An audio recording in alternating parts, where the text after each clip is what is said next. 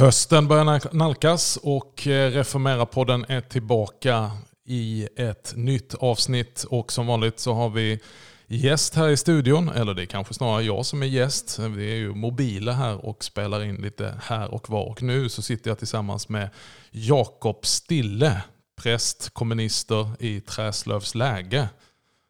Eller hur?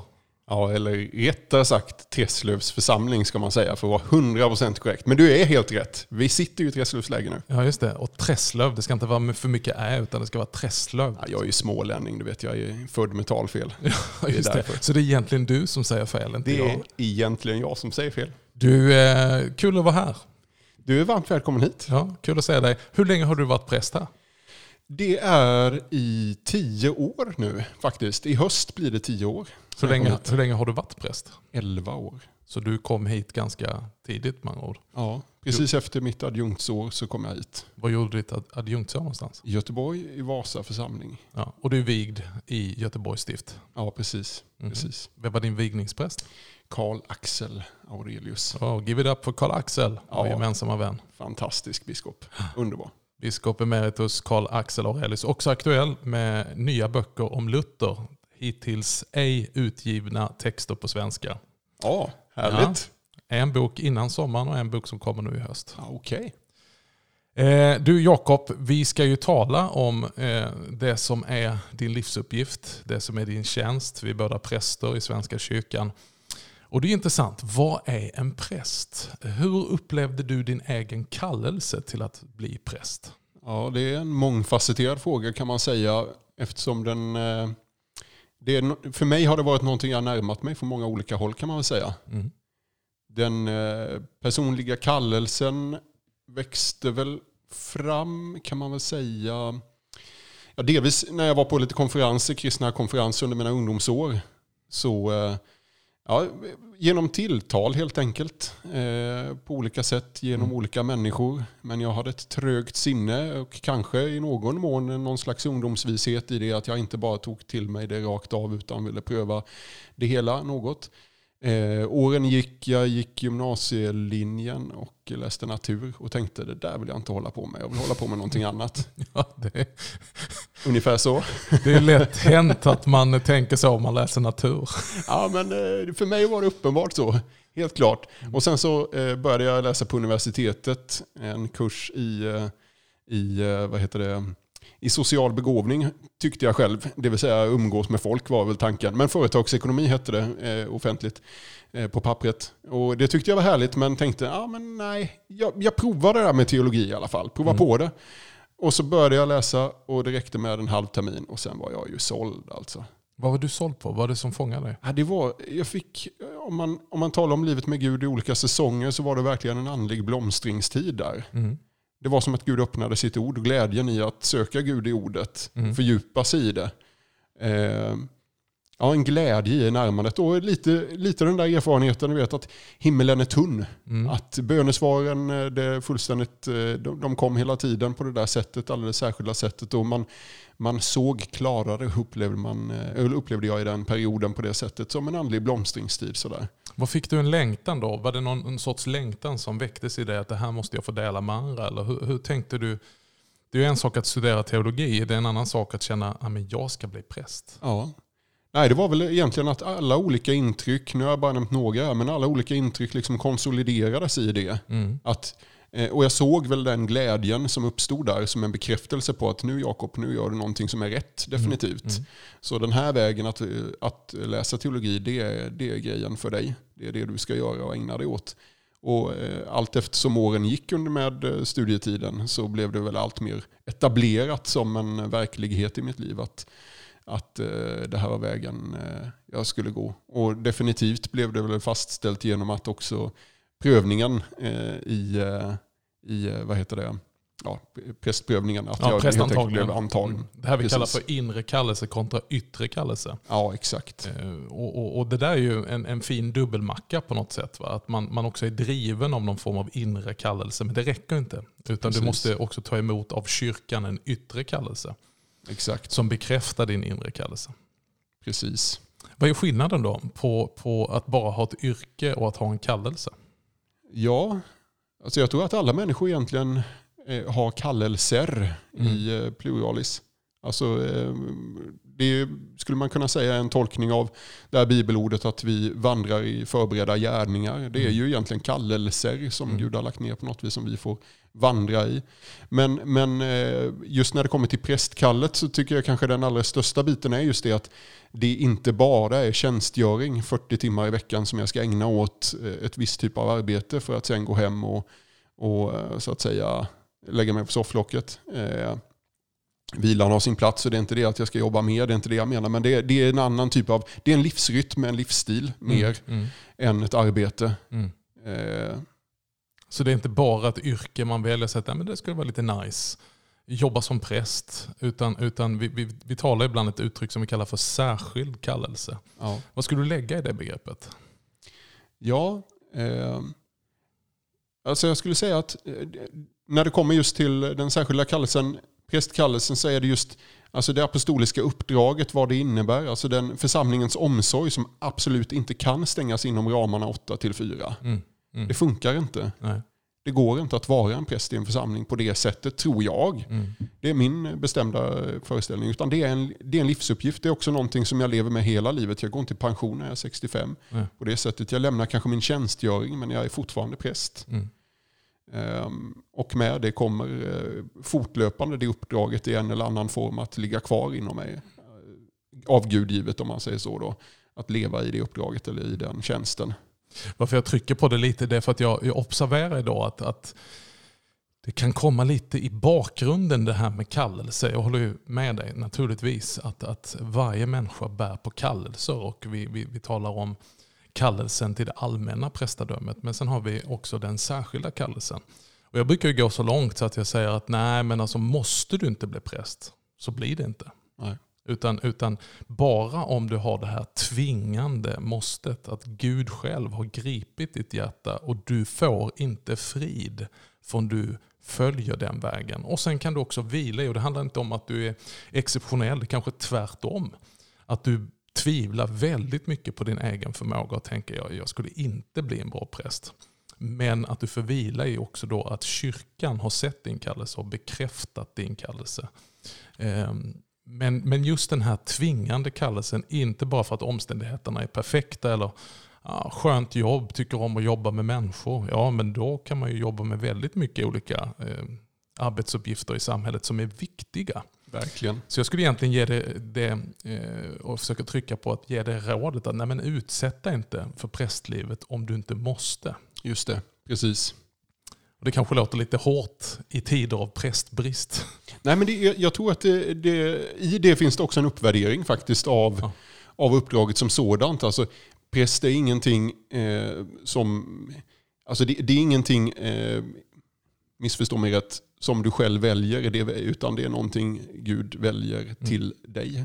Eh, och ehm, att utföra en prästs tjänst på ett gott sätt tror jag hela tiden vilar på detta att vandra i kallelsen snarare än att vandra, eh, vandra i egen eh, perfektion eller liknande. Jag tycker inte minst berättelsen om Petrus talar om det väldigt tydligt. Exakt. När, Pe- när Petrus kallas och Petrus får just namnet Petrus då, klippan.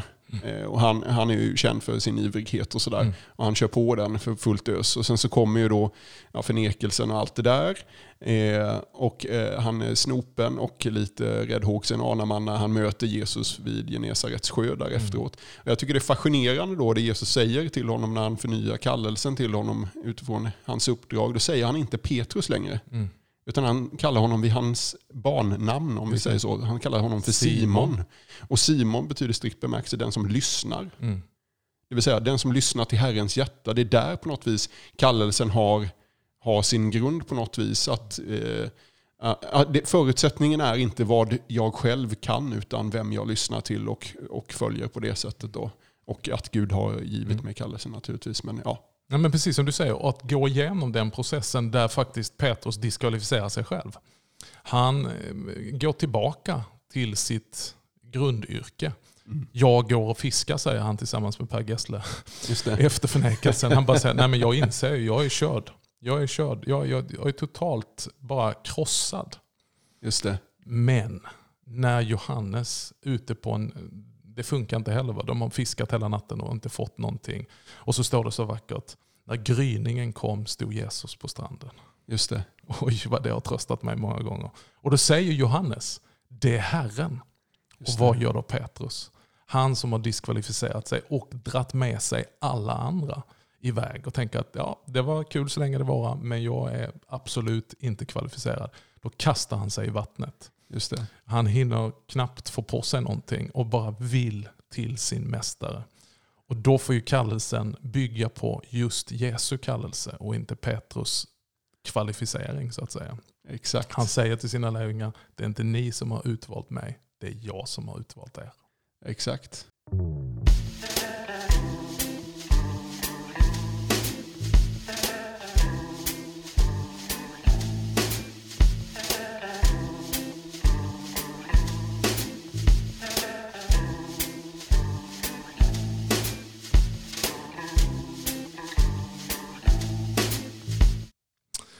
Så det är inte vi som bara bär kallelsen, utan kallelsen är någonting som bär oss. Men eh, okej, du har nu eh, verkat som präst i tio år, församlingspräst och haft olika mycket ansvar. Men vi ska tala lite grann om prästens liv och eh, formation och, och det enskilda livet. Alltså hur förvaltar man då denna kallelse? Hur lever man ut ett prästliv? Ja. Det har ju gått lite inflation i, i detta kan jag uppleva ibland. Liksom. Vad är det som, som eh, faktiskt, eh, jag ska inte säga gör dig till präst, men vad konstituerar ett prästliv? Alltså, grundläggande är väl eh, bönelivet, anser jag, som en grundfundament i, i, det, i vad ska vi säga, ett prästliv. Utan bön så är, är det svårt att vara, vara präst helt enkelt. Mm. Utan att leva i bön. Mm. Det, en, det måste vara en grundförutsättning. Det, det finns många andra bitar som kvalificerar på samma liksom, nivå. Naturligtvis bibelläsningen och, eh, och, eh, och vad heter det, sakramentala livet. Mm, Och, mm. och eh, uppbyggelse och ja, ja, du vet, allt, allt i Mm. dess alla former. Va? Men, men någonstans på, på något vis så Bönelivet är grundläggande och jag, nämner det alldeles särskilt kanske för just att det är väldigt ofta det som blir halka på foten när Mm. det är bråttom, när man har mycket att göra och ditten och datten. Mm. Men någonstans, det är där det, är där det börjar. Mm. Det är fascinerande och- när man eh, betänker det eh, eh, tillfälle då Jesus kallar lärjungar. Matteus 1.17 säger han så här, kom och följ mig. Mm. Det är kallelsen. Mm. Kom och följ mig. Så ska jag göra er till människofiskare. Men ni ska inte själva hålla på och pilla med det där Mm. att göra er till människofiskare. Utan ni ska följa mig. Det är uppdraget. Mm. Så gör jag det med er. Mm. Eh, och någonstans behöver vi återgå till det tror jag många gånger. Jag har behövt det i min tjänst. Mm. Eh, ofta och mycket. Och Gud har liksom, eh, Gud har liksom eh, fostrat mig i det där. Mm. För jag är en rastlös själ. Mm. Han behöver ständigt föra mig tillbaka till det där. Till kärnan. Till kärnan. Ja. Att själv följa. Va? Ja. Följa Jesus. Att det är det som är utgångspunkten. Det är det som är, då gör jag det viktigaste. När jag samlar mig i bön, när jag samlar Mm. mig till bibelläsning. Även om det är hektiskt eller det är massa olika saker som liksom larmar. Telefonen plingar, allt det här. Va?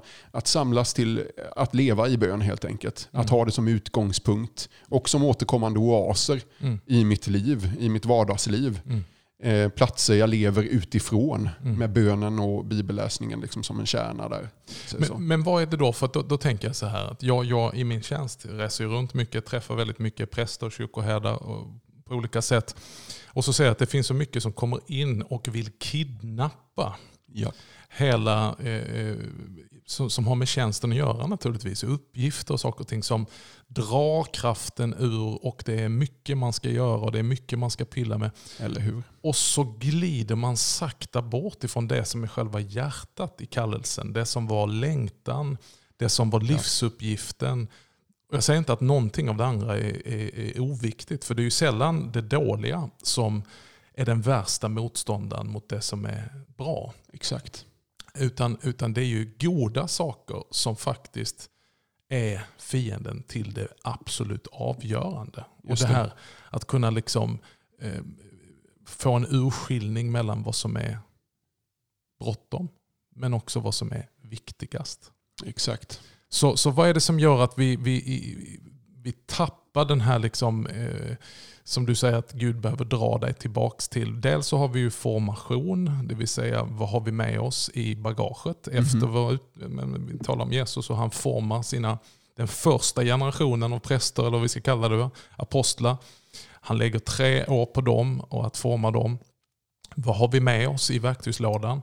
Och hur kan vi hitta verktyg och en rytm som faktiskt bär oss framåt? Vad är, vad är din erfarenhet? Eh, ja, alltså min erfarenhet den är ju ganska spretig utifrån att Gud har verkligen fått jobba hårt med mig för jag är så bångstyrig. Va? Jag, tror att det, jag tror att det är lite olika hur man funkar här. Jag är en eh, ganska så extrovert person. Jag gillar när det händer mycket. Mm. Eh, en kollega till mig brukar säga att eh, han är en sån person som gillar E-Type och åsneridning. Liksom. Att det ska, det ska vara fullt ös. Och, eh, jag, jag ansluter mig till den skaran som gillar E-Type och åsneridning om du förstår Just det, metaforiken. åsneridning, fattar jag. Vad, vad, är någonting? Ja, men det, det är liksom när det är happenings, liksom, Ja, när okej. kyrkan gör verksamhet där det är mycket Ja, liksom, fyrverkerier och eh, eh, ja, men, eh, Ja, åsneridning då, istället för ponnyridning. Ja. Eh, det är lite mer kyrkligt ändå, liksom, men trist. Sådär. Eh, nej, men eh, jag är sån som person. Eh, det betyder att jag trivs när det är puls. Ja. Jag trivs när min stressnivå är relativt hög. Mm. Där, där mår jag bra. Mm. Där, får jag, där har jag ett naturligt tillstånd. Alltså där, när jag når flow, då, Mm. då mår jag bra i stunden. Eh, och trivs med det. Det ut- innebär att jag ofta, eh, utan att tänka efter, inrättar mitt liv för att etablera så stor del av livet utifrån den punkten som möjligt. Mm. Alltså ha så mycket flow som möjligt i mitt liv. Och det tror jag är bedrägligt. För Vad är tror, baksidan av detta då? För jag förstår att du mår bra och du funkar och så vidare. Jajamän. Men det måste ju finnas en, en annan sida av det myntet. Ja, men exakt. Och det är ju att, att det, eh, det konsumerar ju eh, naturligtvis energi också. Det talas det mycket om i våra tider. Men, men, eh, men också andligen. Det, det dränerar mig över tid. Jag kan inte bara stå på output. Jag måste eh, hämta input också. Mm. Jag måste leva nära liksom, Guds hjärta på något vis. Hämta kraften där. Eller söka Guds ansikte, för att använda en biblisk liksom, eh, begrepp för det hela. Att, att vara där och vila där. Mm. Vila är också en sån grej som jag personligen har väldigt svårt för. Liksom. Eh, men som Gud har fått leda mig till gång efter annan. Mm. Att söka Guds ansikte. Och, och ibland då eh, betyder det väldigt konkret skala av, skala ner, gör mindre, eh, stanna upp, var tyst till och med Mm. och lyssna. Och där är den klassiska bilden, bibliska bilden ju med Elia i, där Gud talar till honom med en viskning. Mm. Att ibland, ja jag tror, det, jag tror det ofta är så. Eh, en bön som allt oftare blir, kommer mig närmare eh, när det kommer till den där grejen. Eh, att just våga stanna upp, våga stanna upp för att Alltså våga släppa flowet och på det sättet inte frukta att jag gör för lite eller liksom drabbas av någon samvetskval för det. Eller, ja, för det finns många sådana. Mm. Du var inne på det innan, det här med kravbilder. Va? Mm. När gör jag mitt uppdrag? När uppfyller jag vad jag ska i mitt uppdrag? Mm. Eh, är det människors förväntningar som i eh, församlingsmedlemmars? Eller är det eh, människors förväntningar som i de som går till kyrkan en söndag? Mm. Eller är det min chefs förväntningar? Är det kyrkorådets förväntningar? Är det mina egna förväntningar? Eller är det Guds förväntningar? Eller vad? Alltså, man, man drivs mellan en väldig massa olika anspråk på vad det innebär att vara präst. Samvetsmässigt gräv, gräver det där ju in sig i en också. Mm. Och jag tror att, eh, ja men återigen, stanna upp. Det, det, det är det Gud har behövt jobba med mig med. Stanna upp, Mm. var stilla inför Guds ansikte, söka Guds närvaro.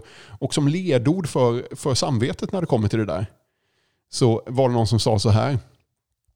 Hade Jesus tid att chilla och ta det lugnt? Ja, jo men det hade han. Alltså, för ett konkret exempel när Lazarus eh, eh, ligger för döden, när Jesus får bud om detta. Då står det att Jesus väntar i två dagar innan han tar sig dit. Mm. Eh, han chillar ju alltså. Mm. Han tar det lugnt. Och då är följdfrågan, hade Jesus ett viktigare uppdrag än dig? Mm. Ja, det hade han. Mm. Då har du också tid med att chilla. alltså det har fått hjälpa mig, Att samvetsbiten. inte bara sysslar med brandutryckningar Att hela det- tiden. Att det är så mycket som är bråttom och så mycket som du bör prioritera. Eh, Exakt, eller för att hela tiden gå i flowet. Att ha det som så att säga, legitimitet för att hela tiden ligga på den pulsen som är flowig, mm. om man säger så. Men om vi tar tillbaka till då. Vad är det för någon förförståelse, förförståelse vi har med oss ut då? När man kommer ut ur utbildningen som en ny präst. Och vi vet ju att den här tjänsten, precis som många andra yrken, men, men den här tjänsten i synnerhet, du ska leverera någonting mm. hela tiden till olika grupper. Det är konfirmander, det är gudstjänsten och mässan, det är, det är själavårdssamtal, det är att möta sorgehus. Det är hela tiden ett väldigt utgivande. Mm. Vad har vi då med oss för någon förförståelse? Vad har vi med oss i vår utbildning och formation som hjälper oss att prioritera rätt? Ja, precis. Ja, vad har vi med oss där? Alltså, eh, jag har en känsla av att prästutbildningen har förändrats mycket över tid och sådär. Men just i den fasen jag gick där så, eh, så eh, vart det väl lite försökskaninperiod sådär. I övergången mellan en gammal prästutbildning och en ny. Men det som är helt solklart då i alla fall var ju att det var väldigt hög betoning på det akademiska. Eh, där vi skulle lära oss att Jesaja-boken var skriven av tre olika författare och inte en. Men vi läste inte ens så mycket av innehållet i Jesaja. Det var ungefär det, eh, ja, eh, man kan raljera över innehållet alla, alla i vet hur många författare Jesaja hade, men ingen vet vad Jesaja handlar om. Exakt, ungefär så. Ja, det, nej, men det fanns mycket positiva sidor med det också, jag raljerar lite här. Men det som definitivt saknades eh, i, inom ramen för den utbildningen, det var just där formationsbiten. Alltså. Mm. Hur lever jag ett prästliv? Vilken rytm är det, är, är det liksom, eh, eh bör jag ha i mitt prästliv? Vad innebär det egentligen, mm. Eh, mitt uppdrag? Vad är det för förväntningar ifrån kyrkan med stort K på mig som präst? För, eh, så, så egentligen så, jag upplevde det som, jag kan bara ta det utifrån mig själv, jag upplevde det som att jag var försökskanin även när jag kom ut i tjänst, alltså när jag var vigd präst och skulle stå som adjunkt. Så i mitt fall så fick det ju bli adjunktsåret då också som blev väldigt präglande för vad jag formas till mm. när det mm. kommer till prioriteringar. Mm. När gör jag inte bara eh, saker rätt, utan när gör jag rätt saker. Precis. Den biten eh, fick liksom lägga sig där om man säger. Jag tänker kanske behöver vi snägla tillbaka på fornkyrkan och inte minst östkyrkan. Eh, där det handlar om att formas till präst. Ja, det har eh, inte bara med akademiska studier att göra. Utan det har med att fira gudstjänst, att be böner, att eh, ha en period i kloster. Mm. Det här är en väldigt offentlig tjänst där du hela tiden kan lockas att faktiskt bedöma det. Och det, där hamnar vi alla i andras ögon. Alltså i betraktaren. Helt plötsligt så bottnar du inte i dig själv utan du sitter hela tiden och bedömer dig själv utifrån betraktaren. Alltså det vill säga de du betjänar. Precis. Eh, och då finns det ju en poäng att, att du har klarat av det innan genom att dra dig undan. Och du sa precis det uttrycket att söka Guds ansikte, att hämta sin identitet in the audience of one, the mm. one. Att, att finna sig själv där i hans blick. Exakt och vara avskärmad och föras in i det inre livet. Mm. Är det dimensioner vi har tappat bort? Ja, definitivt. Jag tror också bara en sån fundamentalt grundläggande sak som nästan föregår mötet med Gud i den enskilda dialogen, eh, stillheten, alltså föregår i rent, vad ska jag säga, eh, om jag stannar upp så är föregår det mötet, det mötet, nämligen att jag möter mig själv. Möter sig själv, ja, precis. Alltså eh, mm, mina inre tankar, det som eh, mina känslor och så vidare. Att stanna upp och tillåta det att ske mm. är ju en bristvara i vår tid. Eh, verkligen. Och hur, om jag inte vet vad jag själv är eller vem jag själv är riktigt eller hur det är med mig på ett eller annat sätt. Då är det väldigt svårt att våga eh, vara närvarande i mötet med en annan människa. Mm. Eh, och, och också på något vis, det, ja, jag, jag tror ju detta att när vi söker Guds ansikte så lär vi känna oss själva vem vi verkligen är. Mm. Alltså det är i mötet med Gud som vår identitet eh, eh, befästs. Det mm. som vi är, det Gud har skapat och lagt ner i oss på något vis befästs där. Alltså jag blir mer lik mig själv helt enkelt i mötet med Gud. Mm. Eh, men, men i mötet då med Gud, eller i stillheten till att börja med, så, möt, så möter jag också mig själv. Och det är på något vis ja, ja men verkligen en bristvara i vår tid. Mm. Och fullständigt grundläggande. Eh, för att också faktiskt kunna korrigera de bitar i mig själv som är lite spretiga eller mm. lite kantiga och sådär. Som gör att min tjänst inte bär frukt så mycket som den skulle kunna göra. Mm. Och tänker, om vi tar ett steg tillbaka. Så ja, men okej, varför tar vi upp det här ämnet? Varför, varför vill vi tala om detta? Jo, men jag tänker så här att när vi tittar på kyrkan idag och tittar på där vi står kyrkans kris. Så är det väldigt mycket också prästens kris. En kris bland präster. Och, och, Då skulle jag vilja titta på tre delar. Det, det ena som vi har varit inne på lite grann det är formationen. Det vill säga vad har vi med oss när vi kommer in. Men det är också att hitta vad, vad, är, vad är ett prästerligt liv? Alltså en livsrytm. Och så har vi en tredje del som vilket system finns det? Finns det ett system som hjälper oss att vara präster i den här bemärkelsen vi talar om? Eller finns det ett system som kidnappar och gör oss till något annat? Ceremonimästare eh, eller någonting annat? Ja, precis. precis. Nej, ja. Om vi tittar på den här biten emellan, vi har talat lite grann, bara berört formation, men, men hur håller man då det vid liv? Eh, vad har du för någon rytm, vad har du för några rutiner för att liksom keep yourself on track? Ja, just det. Eh, ja, alltså eh, det regelbundna bönelivet, sakramentslivet eh, är väl, är väl det som är och, och bibelläsningen, liksom den dagliga bibelläsningen. Mm. Ja, för egen del så eh, har jag väldigt mycket glädje av just detta att det första som sker när jag vaknar på morgonen, då brukar jag göra så att jag, eh, när jag ligger faktiskt fortfarande kvar i min säng, mm. Mm. så, så korstecknar jag mig själv. Det första, absolut första jag gör. Mm. Och sen så eh, håller jag ut handflatorna ut i luften bara och så, så ber jag den enkla och korta bönen. Gud nu ger jag dig den här dagen, ge mig vad jag behöver för, att, för, eh, för det som du vill kalla mig till den här dagen. Och det, och det är det här du nämner nu. nu. Nu blev du väldigt konkret. Och ibland så tänker jag att vi har varit så rädda för att föra över och fånga människor i någon sorts mönster. Att, vilket kan hända naturligtvis och, och vi kan göra folk fånga i speciella mönster. Mm. Eh, men rädslan för det har gjort att vi säger ingenting. Utan ja. det är bara helt upp till dig, hitta din väg. Och jag kan bara Exakt. säga, jag tror du var inne på det, så, nej men vet du vad, om jag ska hitta min väg, det, jag, jag skenar, jag spårar ur. Då gör jag bara det jag har lust för. Och jag hade önskat att jag skulle kunna säga att jag har jämt lust för att be. Sanningen är ju precis tvärtom. Exakt. Jag kan känna, speciellt om jag bestämt nu ska jag be, så är det tusen saker som vill distrahera mig. Saker som är viktiga, men just det, jag måste ju skicka det mejlet. Nej men jag måste göra detta först. Nej men jag, jag ska bara gå och hämta en kopp kaffe. Nej men jag ska, vad sa du? Jaha, det händer någonting där att vi skulle behöva bli lite mer konkreta, som du, alltså ner på den nivån lite grann. För att alla, alla skulle säga ja men det är viktigt med bön, det är viktigt med bibelläsning, jag måste ta in. Men frågan går, hur gör jag? Just det, precis. Exakt. Hur förs jag in i det här livet? Ja, ja precis. Nej, och det, det, är bra att ha goda förebilder med eh, goda mönster och få en ram. Liksom, att prova på den ramen, utgå ifrån den. Och sen, så, mm. sen så är det inte farisism. Det är inte det att Gud välsignar dig för att du går i en specifik rytm. Det är inte det. Mm. Men, men, eh, men Gud välsignar definitivt att du eh, söker Guds ansikte, att du söker leva nära honom. För mm. För motsatsen är ju att det går ifrån honom, alltså mm. om, omvänd från Gud. Så att säga. Exakt, exakt. så att, så att eh, ja.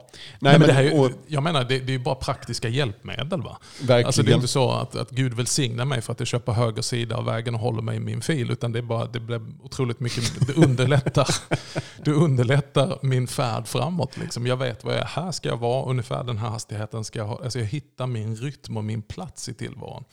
Och jag tänker att detta är, det är väldigt basic men jag känner att det finns ett sånt otrolig efterfrågan på detta. Ja. Hur formerar jag mitt liv så att jag hittar en rytm som också är hållbar i längden. Just det. För vi går ju lite grann i olika säsonger. Vi har de här överradikala ungdomsåren eller när vi är nyomvända. Där det liksom är en sån radikalitet, kanske använder ordet felaktigt, att man bara vet redan från början att det där är inte hållbart i längden. Det där kommer till att falna snart. Just det. Hur hittar jag någonting som faktiskt jag inte behöver hålla liv i, utan någonting som håller liv i mig?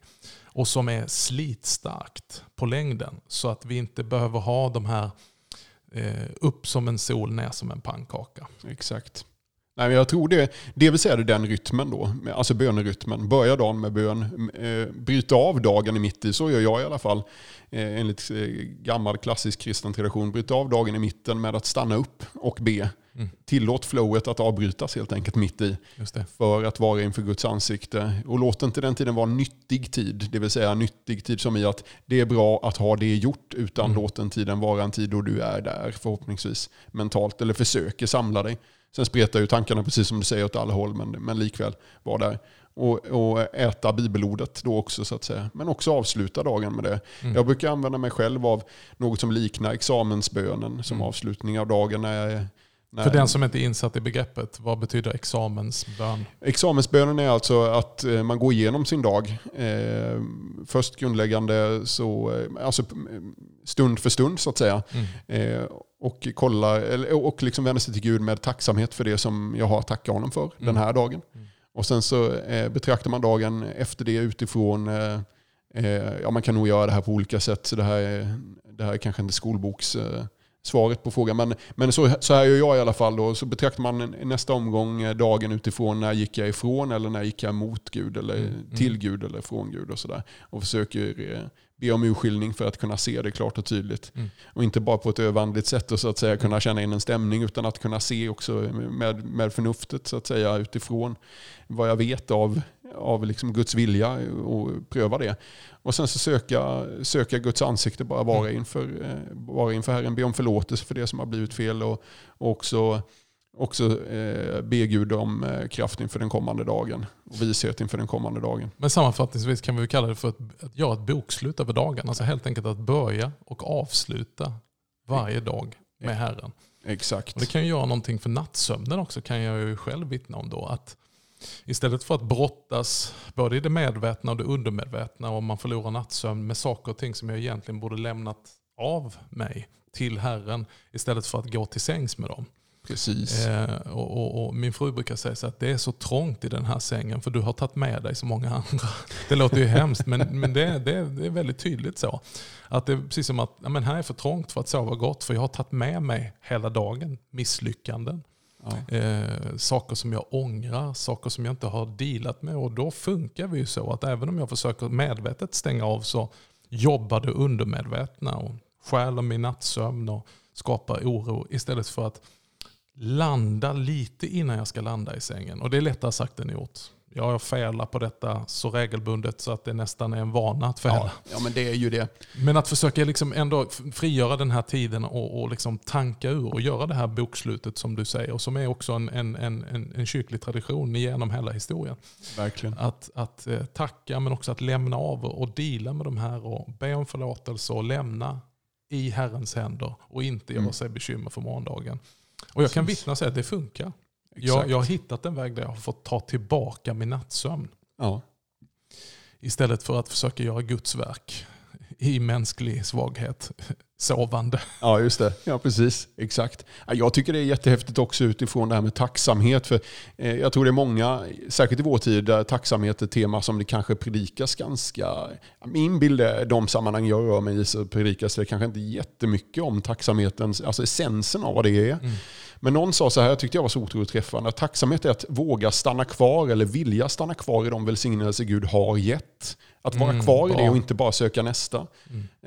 Eh, för det är ju väldigt lätt att det är så. va? Att det vi kan vara tacksamma för, det som är välsignelse som möter vår väg, det liksom är vi glada för i stunden för det ger oss lättnader, det ger oss lite glädje. Och sen så lämnar vi det ganska snabbt och söker nästa. Eller eh, fokusera på orosämnena, det vi, eh, som ju egentligen är att ta ut framtidens olycka i förskott. Mm.